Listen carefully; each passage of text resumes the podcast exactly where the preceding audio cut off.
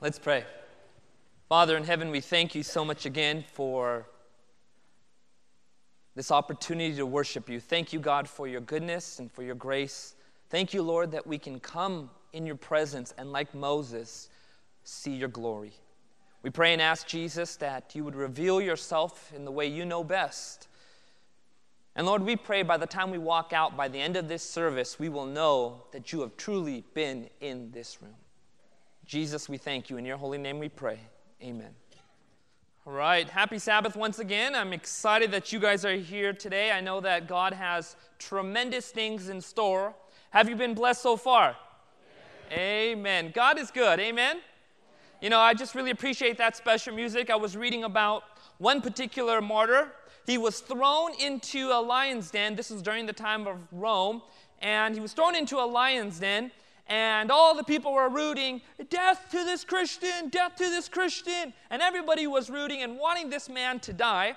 And all the Christians were also thrown in there as well. And as these lions began to come closer, one of the Christians actually got up and began to defy the lions. And all of a sudden, the chant changed and it went to death to the atheist! death to the atheist! And so, folks, God calls us to be faithful in these times. Can you say amen to that? And I believe by the end of this message, you will know what the Word of God says. If you're here from our Revelation Today seminar, I'm really excited that you are here. I know this is a special morning message, but I know that God has special things in store. And I promise you this that as you continue to progress in understanding the Word of God, by the end of the three weeks, by the end of the, the remaining two weeks of our seminar, you will have seen a greater change in your life in the knowledge and understanding of God's Word. Can you say amen to that? And so I hope you continue to come out. Tonight's message is entitled what? Prophecies, haunted houses. Royce, there's a good reason why you're sitting in the front row. Folks, tonight's message is extremely important prophecies, haunted houses. There's an epidemic taking place all over the world, and it's concerning spiritualism, and we need to know what the Bible is teaching about these times. Amen? And hopefully, if things work out on my PowerPoint, you're actually going to see something paranormal on a video. So make sure you come out tonight. It's going to be very interesting. Well, I'm going to share a very interesting story that I shared just about a few days ago in the Revelation Today seminar. I thought it was important to share this again. There's a man by the name of Elie Wiesel, and he was an individual who was put into the German concentration camps. As a young man, he was thrust into this environment of pain and in suffering. And uh, his mother and his sister actually died because of illness while the time, while they were in this camp. And while they were there, Elie saw a lot of suffering. His own dad right after they were released, him and his dad actually died of a flu shortly after. His body was so famished.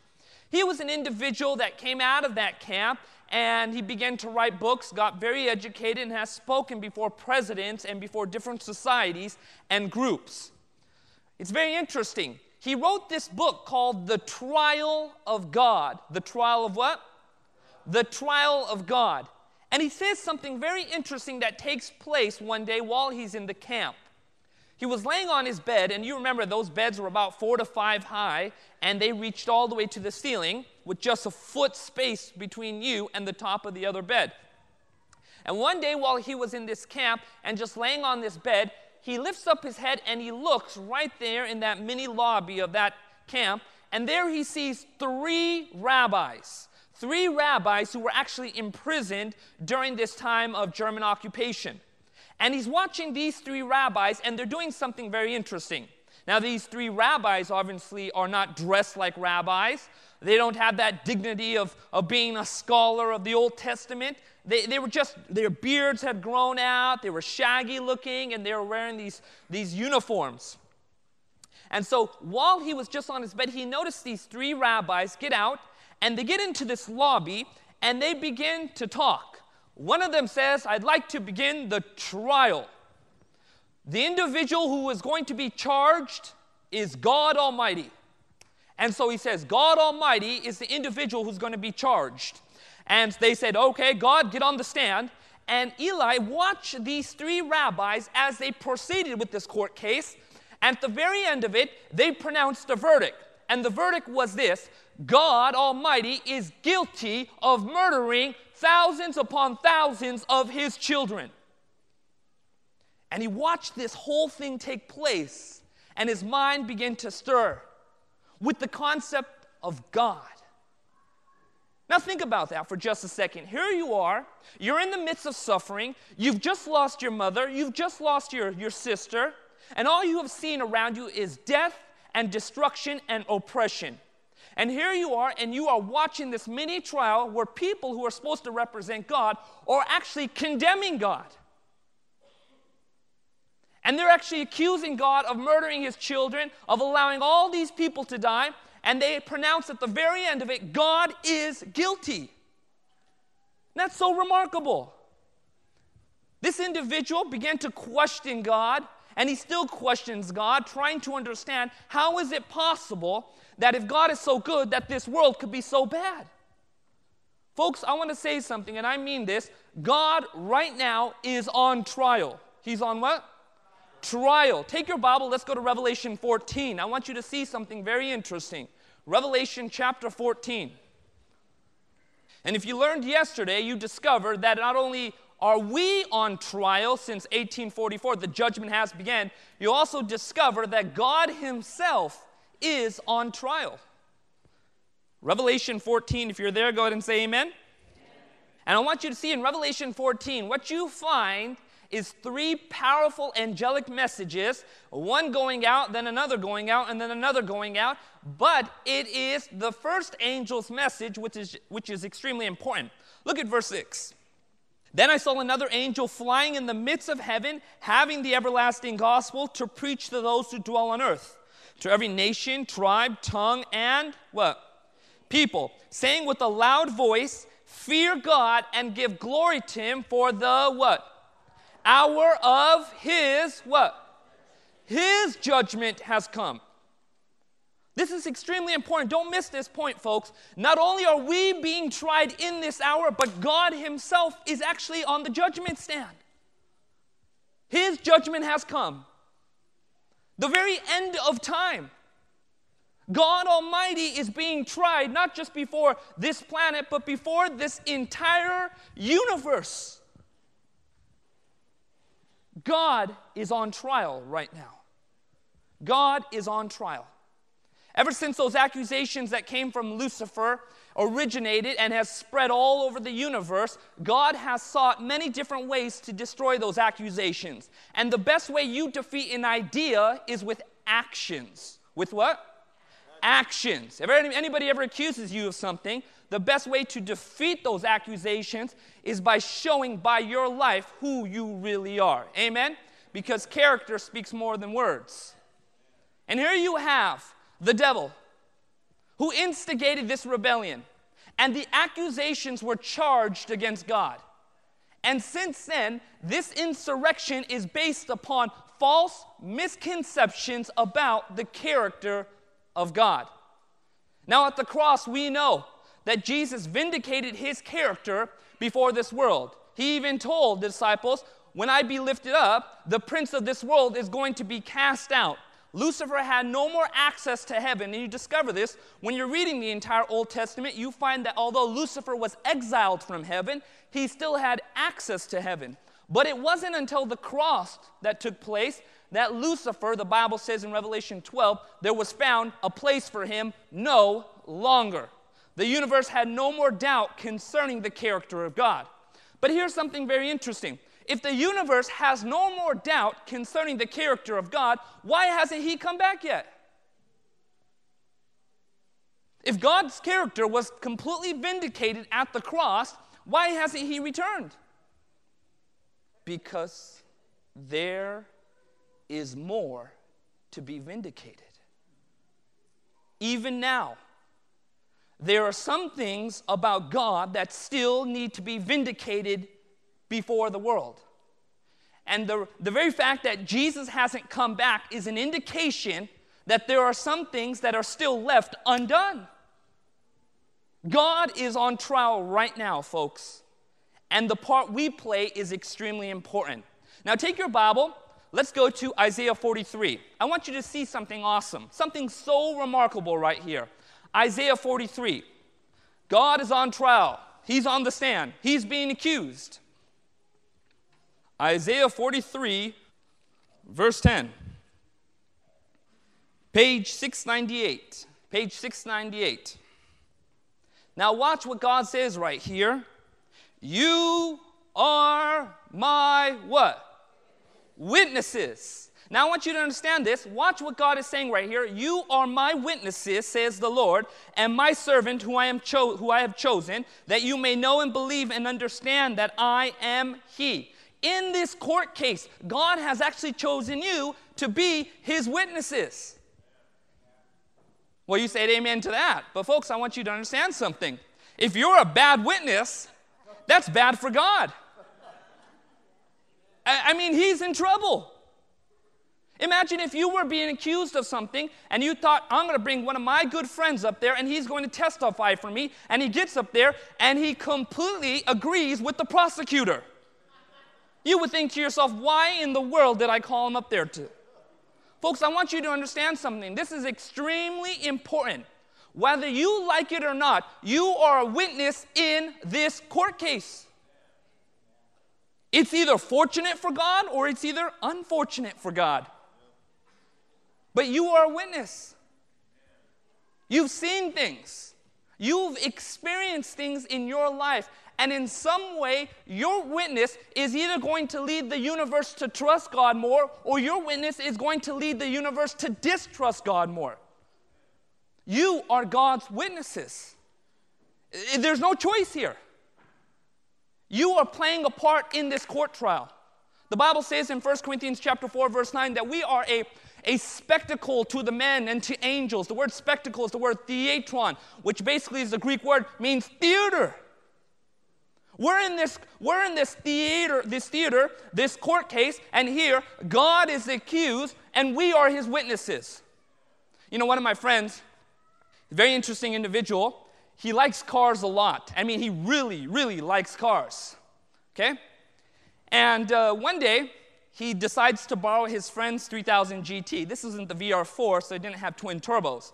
That's okay if you didn't know what that meant. But so here he is, he's driving his friend's 3000 GT, and as he's driving, all of a sudden, he, ex- he watches as this one Mustang, excuse me, it was a Camaro, not a Mustang, this Camaro rear ends somebody, and then all of a sudden, the guy in the Camaro reverses and then takes off. And my friend's in a 3000 GT. 3000 GTs look like they're fast. They look like they're fast. And so he does, he thinks to himself, it's time for me to be a hero. I attract those usually as my friends, people who want to be heroes and he starts chasing after the guy, okay? And he's trying to catch up to the guy. And he starts pointing at the guy, You need to go back, you need to go back. And all of a sudden, the guy driving the Camaro begins to really growl at him and flash something like it was a gun or something. We don't know what it was. And my friend immediately gets scared and he's like, he puts the car down, he slows it down, he's like, I better go back. And they actually had to have him testify in court about the description of that individual. He was a witness of what he had experienced. He was a witness of the things he had seen. Folks, whether you want to believe it or not, you have been a witness of God. You have been a witness of God. And what we're going to be doing today is we're going to be taking a good look at the life of one individual who was called to the witness stand. And his name is Job. His name is what? Job. Job. Take your Bible Let's go to Job chapter 1. Job, you are now called to the witness stand. Please come up to the front. Don't worry, John, I'm not talking to you. It's okay. He's walking up there as I was saying that. So, Job chapter 1. Are we there? We're going to learn a little bit about Job before he testifies for God. Job chapter 1. There was a man in the land of Uz whose name was Job, that's page 478. And this man was blameless and upright, and one who feared God and shunned evil. Notice the first angel's message is fear God and give glory to him. But I want you to pay attention to the life of Job. Now, watch those words that are being used to describe Job. There was a man in the land of Uz whose name was Job, and that man was blameless and upright. One who feared God and shunned evil. You know, it's very interesting. The Bible doesn't just tell us to love God, the Bible actually tells us to love God and to hate evil. Sometimes we think to ourselves, loving God means just loving God. But part of loving God is excluding those things that don't lead to the love of God. You're actually called to hate evil as you are called to love God. And so Job was a man like that. Whenever he saw injustice, his heart was stirred. Whenever he saw things that were not right, his heart was stirred. The Bible says he shunned evil, he wanted nothing to do with it. This was a time when there was much oppression. This was a time when slavery was the norm. Job was a man who saw all these things, and the Bible says he shunned evil. Watch what else the Bible says about this man, Job. It's very interesting. Also, his possessions, verse 2, I'm sorry, and seven sons and three daughters were born to him. Also, his possessions were 7,000 sheep, 3,000 camels, 500 yokes of oxen, 500 female donkeys, and a very large household, so that this man was the greatest of all the people of the East. Verse 4 His sons would go and feast in their houses, each one on the appointed day, and would send and invite their three sisters to eat and drink with him. From the very beginning, we learned that Job is a family man. Okay, now we're starting to build sort of a profile for Job. We understand he shunned evil, he feared God, he loved God, he was a family man, he was well known in the neighborhood, everyone respected Job. Now, watch what else the Bible says about this man, this witness.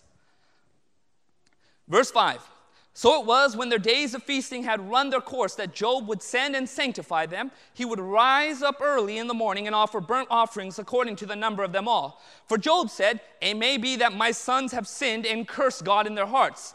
Thus Job did regularly. Not only did Job love his family, the Bible teaches that Job prayed for his family.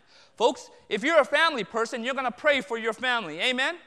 You're going to ask God to do special things in their lives. And this was the individual that Job was. He shunned evil. He loved God. He feared God. He was a family man. And the Bible says that this individual really followed after the ways of God. Now, there's some more about the life of Job I want you to understand. Go to Job chapter 31, verse 1, page 502 in your seminar Bibles. I have made a covenant or contract with who, Job? I have made a covenant with my eyes. Why then should I look upon a young what? Woman. Job was a family man who believed in purity. Can you say amen to that? I know that's a foreign concept today, but folks, I really believe that God calls us to be pure, to seek after purity. And this is exactly what Job did. He didn't look upon all the attractive young women. No, no, no. His eyes were on his wife. You know one of my favorite bumper stickers, and I can't wait till I get married? This is the bumper sticker I'm gonna have. Hey, ready for this? This is my, one of my all time favorite bumper stickers. It says this I love my wife. Can't beat that. You can't beat that, Tanisha. You can't beat that. Amen? I love my wife. What? The reason why that we kind of chuckle at that, the reason why when we see that bumper sticker, we get a very, we get a little, uh, little chuckle out of that, we're a little surprised by it because it's foreign today. It's considered odd to actually love your wife. Husbands, if you're around your wife, why don't you go ahead and put your arm around them? It's okay, you're in the sanctuary of God. Mario? Put your arm around your wife, it's okay. I love my wife. Amen? And here's Job. He was like that individual. He was a man who had a bumper sticker that said, I love my wife. You know, when I like what one of my favorite speakers, Ravi Zacharias, says, he's saying this when you say I do to somebody, you're saying I don't to everybody else. Amen? And that's the individual Job was. He was a man who said, I love my wife, implying I don't love other women. And this is remarkable about the life of Job. The Bible is very clear. He wasn't somebody who was a hypocrite. When the Bible talks about the life of Job, it really is telling the truth about Job. Woo! Think about a shining witness you like to have on your side, right? But one day, Job is called to the witness stand. Job is called to the witness stand. And guess what? There are days we may not realize it, but we may be called to the witness stand of the entire universe. And those days are unpredictable. We can't plan them out. Tomorrow I'm going to be called to the witness stand before the entire universe. No, no, no. The day may come where you may be called to the witness stand and you may not even realize what's happening. And it was on a certain day that Job was called to the witness stand. Let's go to Job chapter 1. Verse 6. Like to call witness of Job to come to the stand right now?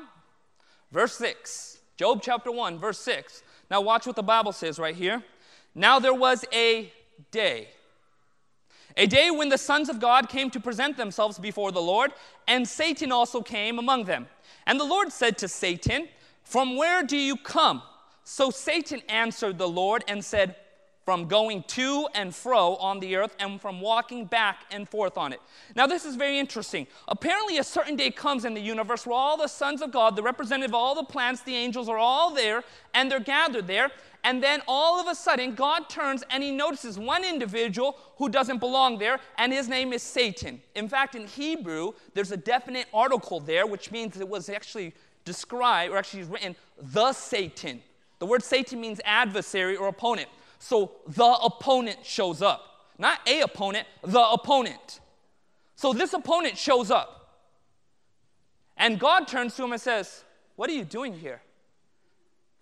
And you can see in their brief language that there are certain things that implied. And the devil says to him, I'm walking up and down earth. Now you think that's very unusual. Why would the devil say something like that? I'm actually walking up and down the earth. Why would God even care where he is actually traveling? But what he was actually implying was, I own the earth. Do you remember when God spoke to Abraham and he says, Abraham, I'm going to give you all the land. I want you to walk up and down it. And so Abraham does that. The fact that Abraham had the right to walk over the property would indicate he owns the property. And here the devil says, I'm walking up and down my property. I'm walking up and down my property. Now let's continue with this encounter. Verse 8. The conversation is very brief. The Lord knows what Satan means. Then the Lord said to, to Satan, Have you considered my servant? Job, that there is a none like him on the earth, a blameless and upright man who fears God and shuns evil. God knows what Satan is saying, and all of a sudden he says to him, Oh, really? You think you own earth? Well, let me tell you the life of somebody. He's a witness. His name is Job. That is one person you don't own on earth. He's an individual you have no rights over. The Bible teaches that he shunned evil, he feared God. And so God says, Look, you're walking up and down earth, you're claiming earth as your property, but let me tell you, Job. And the devil knows what that means. He knows he has not conquered earth. He's well aware of the life of Job. And folks, in the entire universe, you may not realize even now, God speaks highly of his people. God speaks well of you to his angels. I just love my servant right here. And oftentimes, when you're faithful to God and you wonder, does anybody even notice? God notices. God cares. And God notices those little acts that you do of faithfulness to Him. He watches over everything. Now let's continue in this encounter. Verse 9. Then Satan answered the Lord and said, Does Job fear God for nothing? Have you not made a hedge around him, around his household, and around all that he has on every side? You have blessed the work of his hands and the possessions that have increased in the land. But now stretch out your hand and touch all that he has, and he will surely curse you to your face. Now, this is very important. A lot of people mistake this when they're reading this, and they're missing what's actually being said right here in this encounter. What the devil actually brings up in this debate with God, he is now questioning Job's motives. Job's what? Motives. In other words, why Job follows God. But in actuality, you know who he's accusing? He's accusing God. He was saying this to God Hey, look, the only reason why anybody even follows you in this universe is because you bless them. Take away those blessings, and you will see that they have no real love for you. Because you're not a God who deserves love. This was Satan's accusation in the original rebellion. He was telling all the angels, you know what? If we walk away from God, you know what God's going to do? He's going to destroy us. But, folks, God does not force his love upon anybody. Can you say amen to that? The very fact that there's a rebellion is a clear indication that there is free will in this universe. And so, what the devil does, he accuses God and says the only reason why he's doing this is because you're blessing him. Take him away, take those things away, and you will find out that he questions you. And what you find in the book of Job is where a series of events take place where Job's household is taken away, Job's servants are taken away, Job's property is gone, his family is destroyed, and even Job's health begins to, to just fall apart. But through it all, what you find in the book of Job is that Job is maintaining a constant faithfulness. Can you say amen to that? It even says in Job chapter 13, verse 15, he says, Though he slay me, yet will I trust him. Even his wife said, Why don't you just curse God and die? But through it all, Job was maintaining his faithfulness, his integrity. That's an extremely important word. He was maintaining the integrity of his heart and says, Look, even if my household is gone, I'm still going to follow God. Even if my own family has turned away or is gone or been who have died off, I'm going to follow God. Even if my own wife turns her back on me, I'm still going to follow God. Even if my own health falls apart, I'm still going to follow God. Even if all the friends I know accuse me of things, I'm still going to follow God. Job made it very intentional in his heart that regardless of all the events that were going to take place, he was going to maintain faithfulness. Can you say amen to that? Job was somebody who actually loved God because he loved God. It wasn't based upon the blessings that God gave him. Job actually sincerely loved God. And, folks, one day, when everything is taken away from you, and one day when your health begins to decline, and all of a sudden the doctor tells you, you have cancer. What you do at that moment is going to be a testimony for the entire universe. For the entire universe. You know what's very interesting? Actually, something comical about the life of Job. Take your Bible, go to Job chapter 19. Through this suffering, through the praise in the midst of the suffering, through all that is happening, watch what Job says in Job chapter 19. Page 493. Look at verse 23. This one's going to make you chuckle. Oh, that my words were written. Oh, that they were inscribed in a, a book. They were engraved on a rock with an iron pen and lead forever. Now, did Job write the book of Job? No. Moses actually wrote the book of Job. You know what Job is saying about his life? He says, I wish to God that someone would actually record my life, how I'm being faithful to God. I'm actually wishing that someone would record my words that I'm testifying on behalf of God. I wish somebody would take all the things that have taken place in my life and I wish they would put it in a book and I wish they would call that book the Bible. Job had no idea what he was actually saying because it came to pass. The Bible says in Psalm 37, verse 4, delight yourself in the in the Lord, and He will give you the desires of your heart. Job had no idea that his faithfulness, his testimony would be recorded forever. Folks, you have no idea about it, but your life right now is being recorded in the eternal halls of heaven. And the universe is taking a good look at your life. And the witness that you give for God will count the most when it's the most difficult when it's very difficult, when everything is taken away, when all of a sudden the people around you walk away from you, when you continue to praise God and to follow God, that is the witness that matters the most. That is when praise is the most beautiful. And when Job lifted up his heart to God and said, Though he slay me, yet will I trust him, the universe were seeing something about Job. That his motives for loving God were based upon God's character rather than the blessings of God. Now, why would he bring this, this thing up? I read something so remarkable in this book called Education. It's written by this woman called Elena de Blanco. Okay?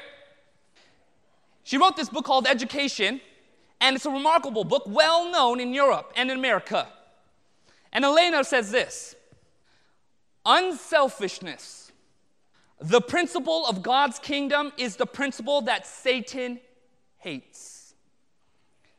Its very existence, now watch this, its very existence he denies.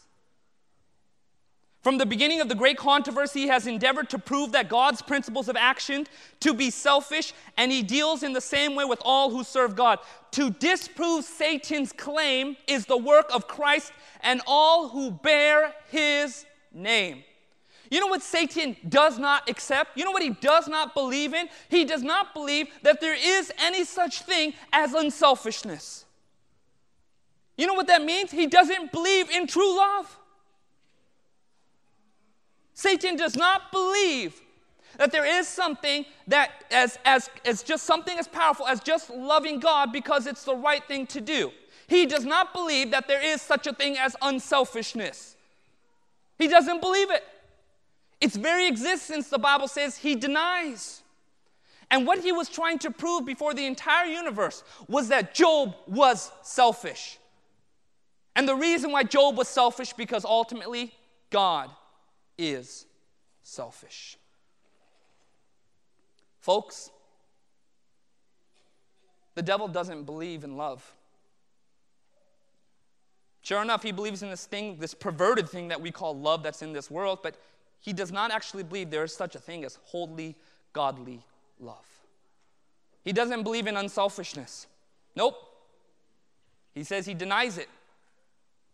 But it is our work as Christians to prove him wrong. Can you say amen to that?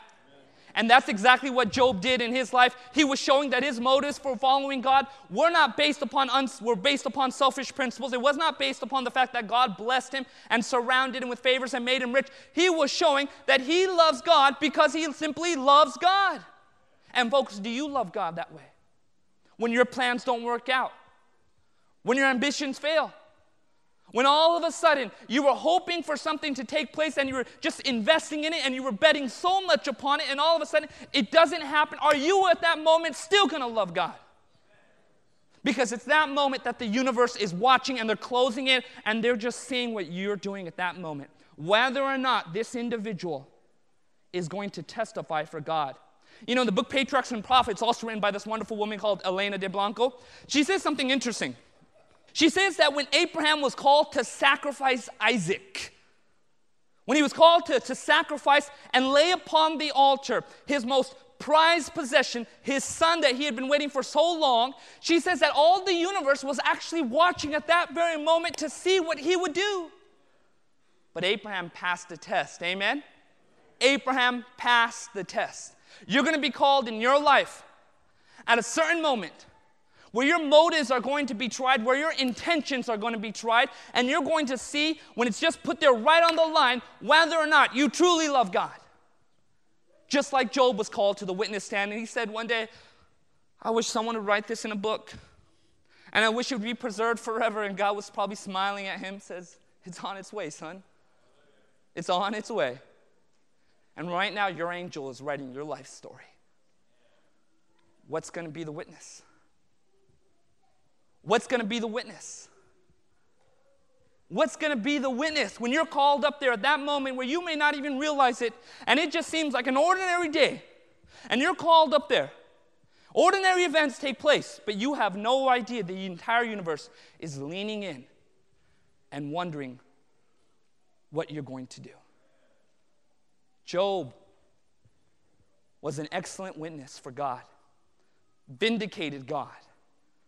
Folks, our lives, God is waiting for moments where we're going to vindicate God. He's not just waiting for one person in the Old Testament or another person every other generation. No, no, no. The one thing he's going to show, he's going to show that it's not just one person who's going to have this motive. He's actually going to show that there's going to be an entire generation of people who are actually going to love God for who he is and not what he does for them. He's going to have one entire generation of people who are going to follow God because they love God, not because of what, the, what they're getting from God. He's going to have one generation. God is showing the universe hey, this isn't some fluke thing. This isn't just some random thing that's taking place every other generation. No, no, no. God is showing the universe watch what I do. I'm going to prove to you that entire universe is going to possess this motive. Entire entire generation, excuse me, is going to possess this motive. Folks, we as the people of God need to unite. Right now, more than ever, we need to unite. You read the early church account, it wasn't more than they were just nice people to each other. The Bible teaches that they were sharing. They were actually sharing. I know that's something we teach to little kids, but folks, us big kids need to learn it too. Amen? We need to learn it. And when the universe starts taking a good look, when the, all the world around us begins to start realizing, wait a second, they're actually exercising unselfish love, not just towards new people, but actually towards each other, it's to blow their mind away. These people actually, they actually love each other. They actually are unselfish towards each other. They actually sharing things. And they're going to be so shocked in a world of selfishness. And that's going to draw many people, folks. It's not merely simply the proclamation of love, it will be the revelation of love. Can you say amen to that? This media was brought to you by Audioverse, a website dedicated to spreading God's Word through free sermon audio and much more. If you would like to know more about Audioverse, or if you would like to listen to more sermons, please visit www.audioverse.org.